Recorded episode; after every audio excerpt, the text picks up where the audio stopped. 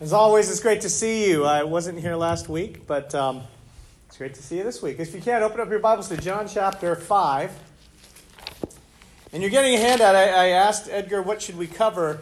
And if you are visiting with us or with Las Americas, I know you have not been with us in the other services that we've been doing, but we are trying to not necessarily cover every study in our One Faith Principles books, but hit some of the highlights. And so today, by God's grace and design, the topic today really fits in with Father's Day. So if you can, turn your Bibles to John chapter 5. Now, I don't know what kind of dad you had, but if you are a dad, you have a dream.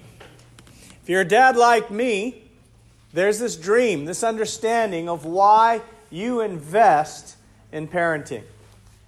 You know, and we're going to take a look at this because as we take a look in John chapter 5, I use this scripture as, as an introduction to set the stage because Jesus was the perfect Son and God was the perfect Father. And we're going to take a look at this relationship because I believe God and Jesus shared a dream that many of us as dads share. In John chapter 5, we'll look at verse John chapter 5 verse 16. In John chapter 5 verse 16, the Bible reads, so, because Jesus was doing these things on the Sabbath, the Jewish leaders began to persecute him. What are these things?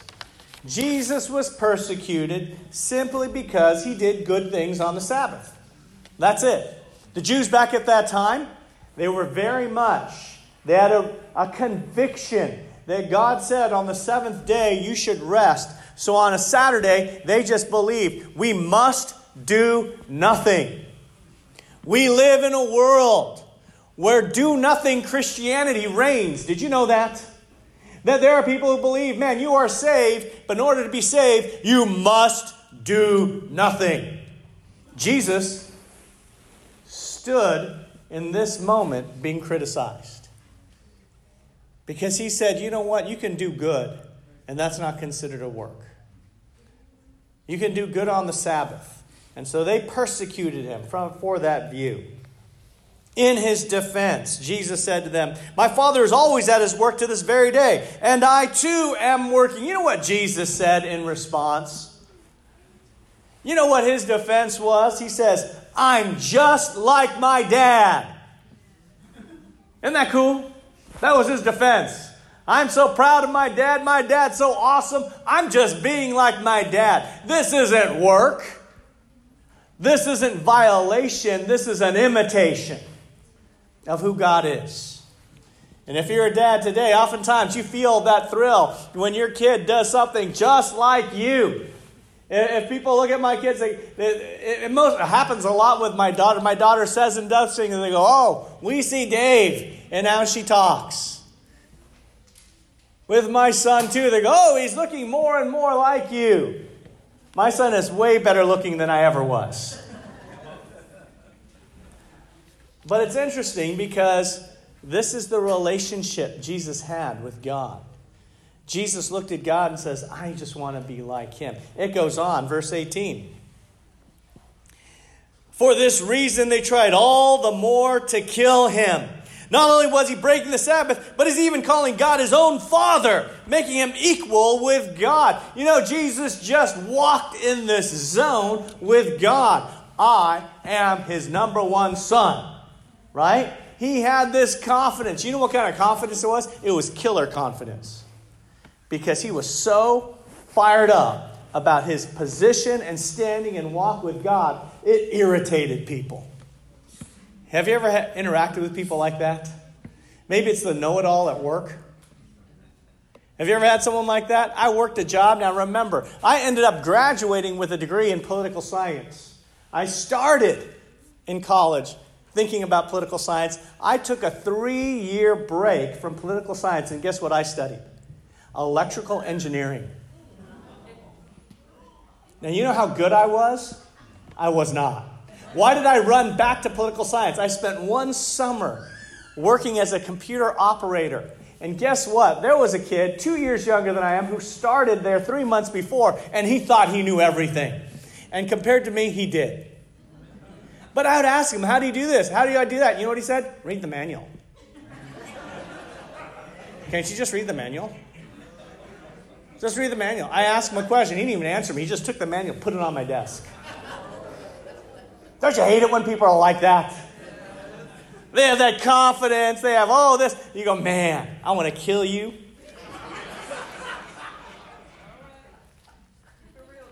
It threatened people to be around Jesus, oozing this walk with God. Verse 19. Jesus gave them this answer Very truly, I tell you, the Son can do nothing by himself. He can only do what he sees his Father doing. Because whatever the Father does, the Son also does. For the Father loves the Son and shows him all he does. Yes, and he will show him even greater works than, than these, so that you will be amazed. He says, You know what? I just do what I see my God doing. And I just want to imitate him and be like him. This is the sincerest form of flattery. Right? They say imitation is the sincerest form of flattery. And, and I just want to be like God, is how Jesus walked this earth. In verse 21, for just as the Father raises the dead and gives them life, even so the Son gives life to whom he is pleased to give it. This mentality of wanting to be like God is the mentality and is the key to finding resurrection power. And that's what we're going to talk about today. When we teach people about the true one faith of the Bible, there are a couple of things I want us to always realize as we're studying the Bible with people, as we consider even how we came to God. There are some key, key evolutionary points I want us to understand. Number one, we are standing on what is the one faith of the Bible. Like Roland said, I told my dad, you got to hear, you got to believe, you got to obey. We got an amen on that? All right. Secondly, we'll study in the future just how we look at sin. God's heart towards us. He's not there as an unloving father. You are not good enough. You don't do this well enough, and I'm sick of you. That's not how God sees us. He says, Man, when I call sin sin, it's because sin hurts whom? Us. And it hurts those around us. And God says, I hurt for you. I'm not hurt by you, but I do feel something. I feel bad for you because you are hurting yourself. And we won't talk about that today. Today, we're going to talk about something that just how we motivate one another, how we walk with God. That we will be people like Jesus was with his Father. I think you're so awesome. I see you working all the time. You have shown me amazing things, and I want to be just like you. How does that sound? Turn to Revelation chapter 3.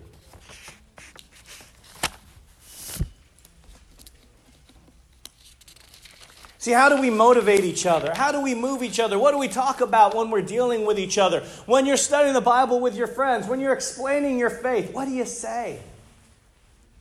In Revelation chapter 3, verse 15, the Bible simply says this I know your deeds, that you're neither hot nor cold. I wish you were either one or the other. So, because you are lukewarm, neither hot nor cold, I'm about to spit you out of my mouth. You go, that sounds pretty intense. Doesn't that sound like do the right thing, avoid the wrong thing, and if you don't, I'm spitting you out? No, it talks about love, and it also talks about faith. When you think about the greatest loves in your life, when you talk about the friends you want to have, don't you want them to be hot? You don't want them to be lukewarm or cold. When I talk about my marriage, you go, man, my wife with my, my marriage with my wife, it is eh. I'm so fired up about the blandness of our love. It is so, so amazingly okay. If I said that right now, my you'd see my you hear the slam, like, oh, where'd, where'd mommy go, right? You definitely don't want it to be cold. And God says, with faith, with love, man, it's got to be hot or not. It's not about works, it's about heart. Do you guys get me on that? Let's go on. Well, what kind of love? You know, uh, the, the idea of this, the faithfulness and the love that God wants us to have is the same love and faithfulness we want to have. That's it. That's why we say we're a church that practices common sense Christianity. Oftentimes, when I work with people who aren't married, uh, they, they go, Well, you know, I want this love. I want this love in my life. And I said, Well, make sure you're giving God the same love you want. When I'm working with couples and they're all upset, you know, my spouse isn't this way, my spouse isn't that way, I go, Make sure you're giving each other the love you want. And God says, Hey, guess what? I've given you the love I want.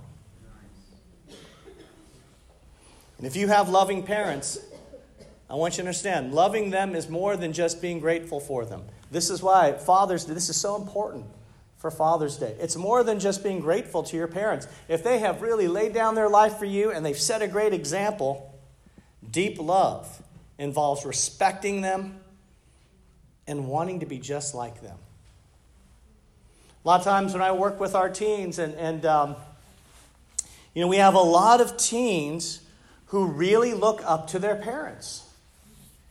You know, I'll talk to them. I said, hey, so, you know, and, and I started studying the Bible with our teens a long, long time ago now, but a lot of these teens, they just want to be like their parents. I want to have the marriage that my parents have. I want to have the relationships that my parents have. I want to have the involvement with the church my parents have. And those teens, they get fired up about being disciples.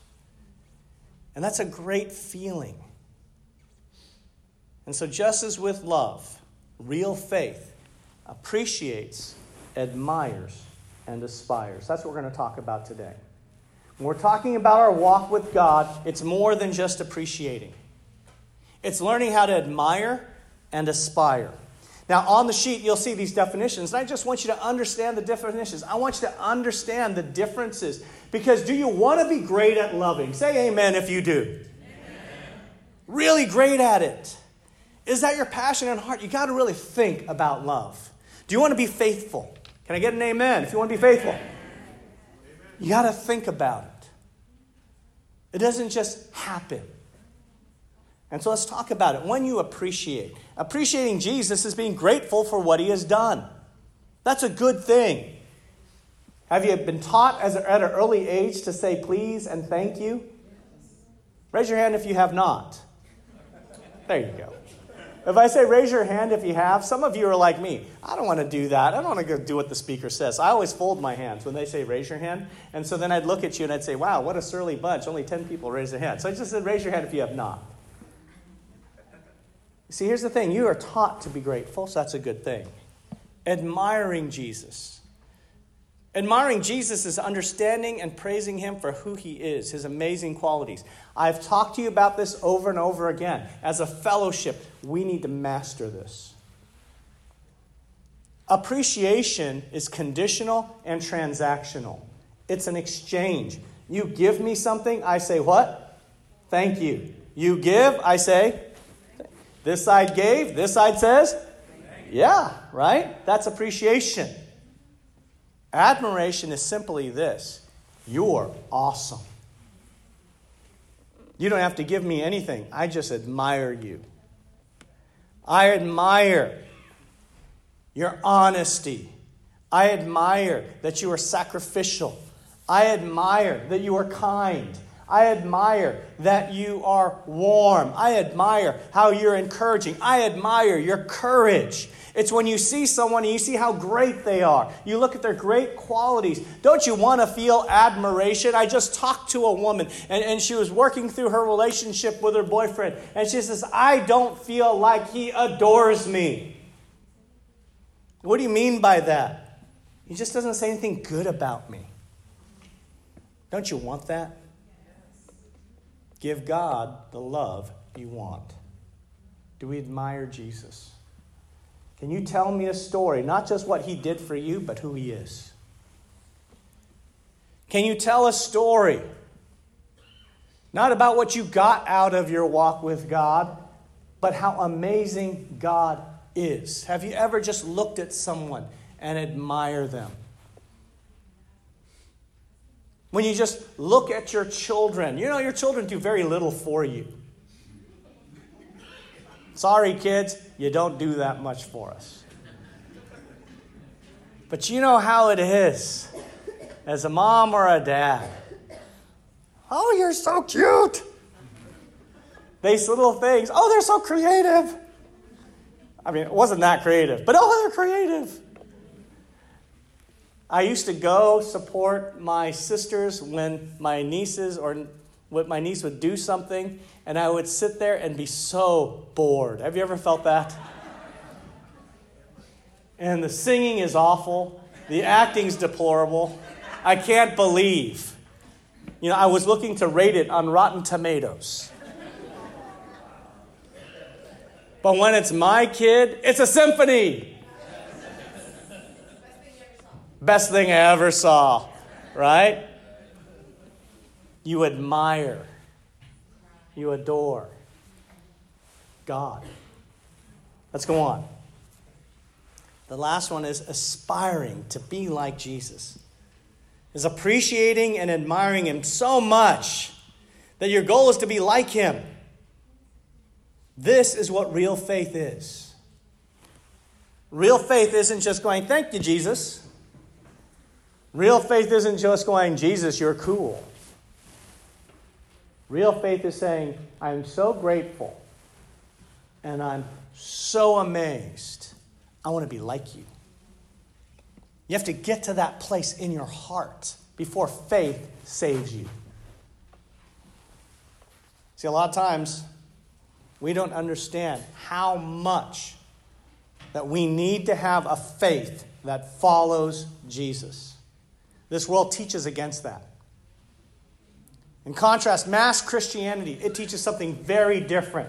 You'll go to church services in and out. It's the same thing. You are so irredeemable. You are so horrible. You are so nothing. Jesus saved you. He rescued you. He, he, he just, and you just need to kind of do everything because you're so grateful because God bailed you out.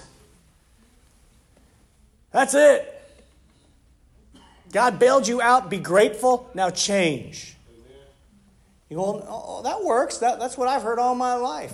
It's more than that. It's like being the parent that only says, doesn't matter what I did for you. I mean, not matter who I am. Don't do what don't uh, do what I say, not what I do. But do you know what I've done for you? I put a roof over your head. Do you know what I've done for you? I've, I've driven you to school. I've taken you all these sports. Now obey me.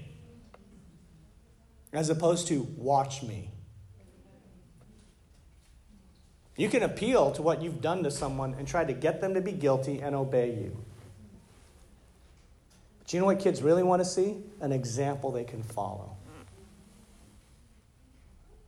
They want to see you speak kindly. They want to see you speak respectfully. They want to see you make sacrifices. They want to see you love like Jesus. And that doesn't mean, kids, you get a get out of jail free card. Remember, give the love you want. Well, my parents aren't loving me like Jesus, so I can do whatever I want. Mm, no. Sorry. No get out of jail free card, because we all need to do this. Amen? But we need to have a faith that follows Jesus. It says, I want to be just like you. It's more than just being grateful. Way more.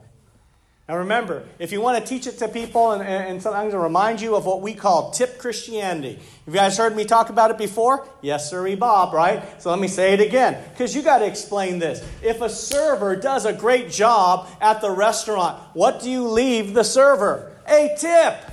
You go, I'm grateful for your service. Here's a tip. Most Christianity out there operates off of that. Jesus did you a service, now leave him a tip. It could be a tithe, it could be a good deed, it could be an abstention from some sin, but leave Jesus a tip because you're grateful for the service he gave. But you know what you don't say? You don't say, wow, that server was so amazing. I'm quitting my job at Apple and deciding to be a server. You don't do that. You're not that into the server. And when we tell people you're saved by tip Christianity, we're not giving the right picture. Because we're not, and we're not there. We've got to get to that point. We're so in love with Jesus. We see how awesome He is. He goes, Man, it's more than a tip I'm giving, it's my heart. Let's go on in Romans chapter 5. Let's paint a picture. We'll just look at two more passages just to see how the scriptures are encouraging us to think this way. Are you with me? Romans chapter 5. So these are just illustrations of the concept. To be honest with you, you don't need to do all these scriptures. You're just trying to get people to understand real faith follows Jesus. In Romans chapter 5, Romans chapter 5, verse 6. It says, You see, at just the right time, when we were still powerless, Christ died for the ungodly.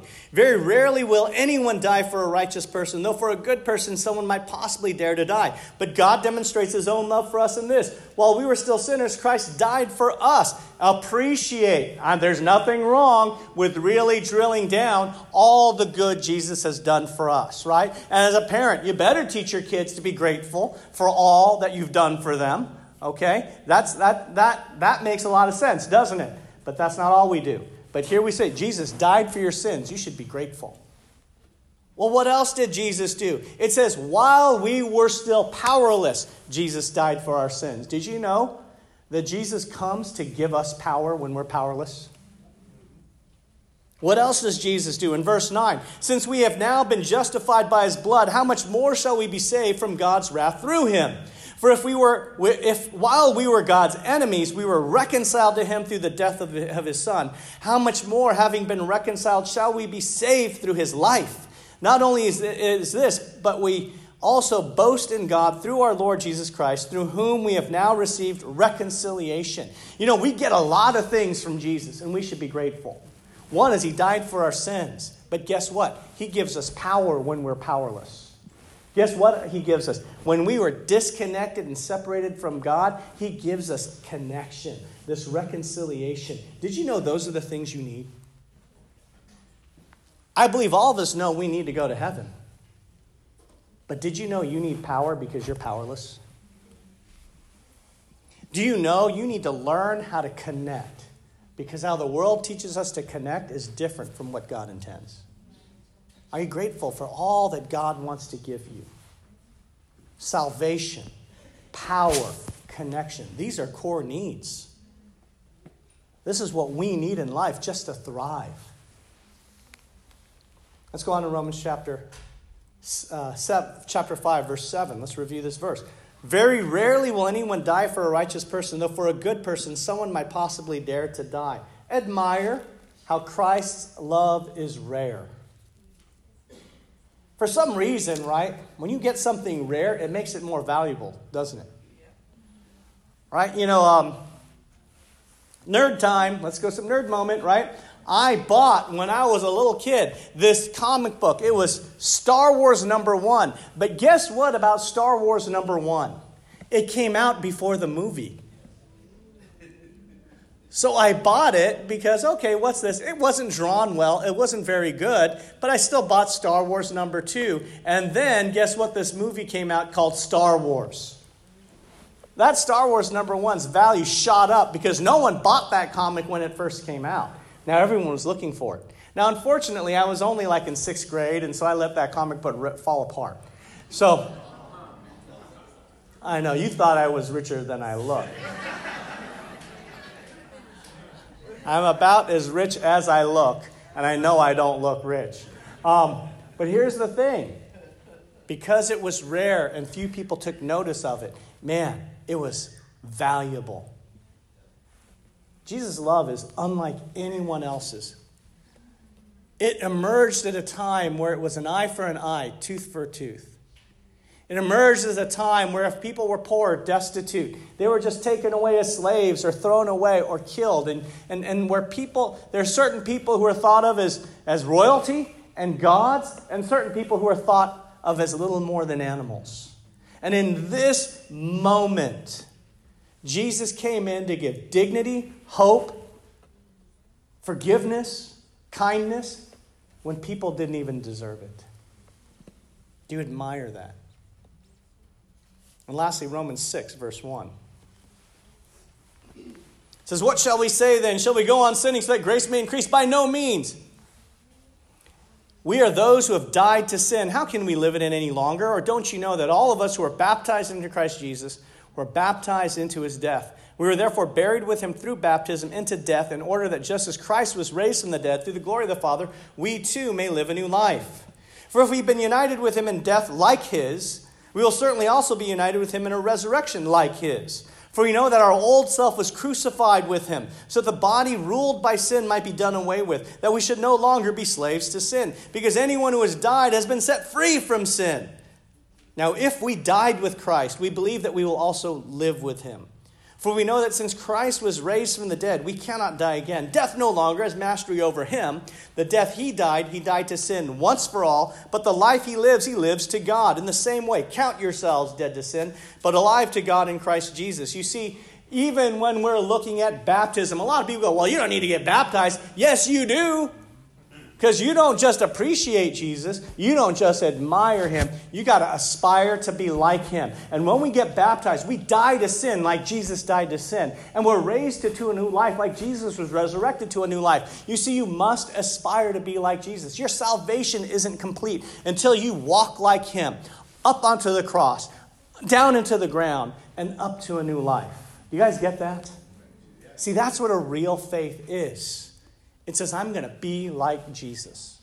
Let's go to 1 John and close out.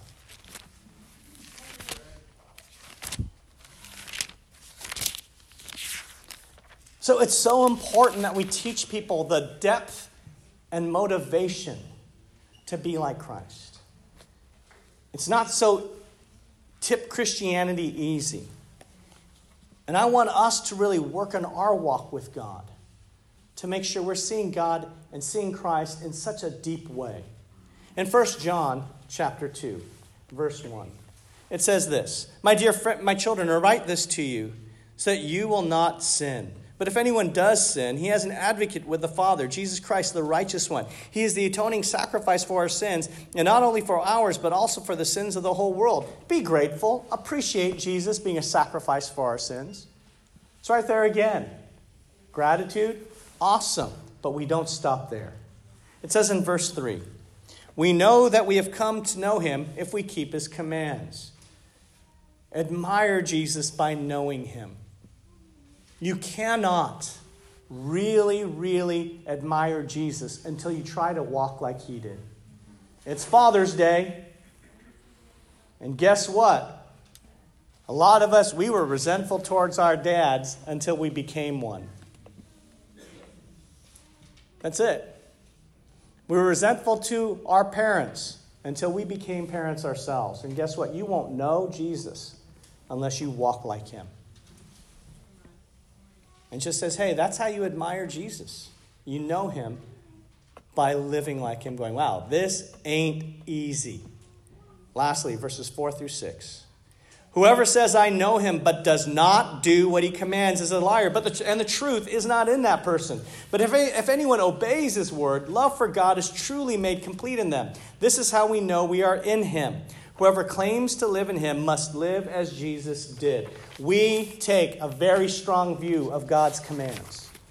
And I want us to hold on to them because I want you to have the right picture of God and Jesus. They are not hypocrites.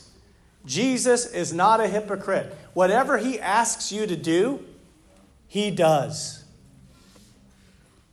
All the commands are just a roadmap to have the heart and character and love and spirit of Christ. Do you guys get that? And so the Bible says if you can't aspire to be like Jesus, if you don't walk like him, you are not one with him. Now, I'm telling you, doesn't that make sense? It does, right? Doesn't false religion make no sense? A religion says you could be one with God, but going in a different direction. A religion that says you don't have to do anything. Just like the Pharisees that hated Jesus, they were so much convinced that on Saturdays you do nothing, and Jesus says, No, my God is always working. I want to be just like him. There are religions out there that says not just seven days, one on the seventh day you do nothing. They say all seven days you do nothing. And you go, that doesn't make what? Sense. We got to say, man, what God wants us to do is to appreciate Him, yes. That's like you open up the door. Then admire Him. That means you examine who He is. But you got to aspire to be like him. He needs to take over your life and be Lord. And that is what our Father wants from our hearts. That we think He's so amazing, we want to be like Him. Have a happy Father's Day.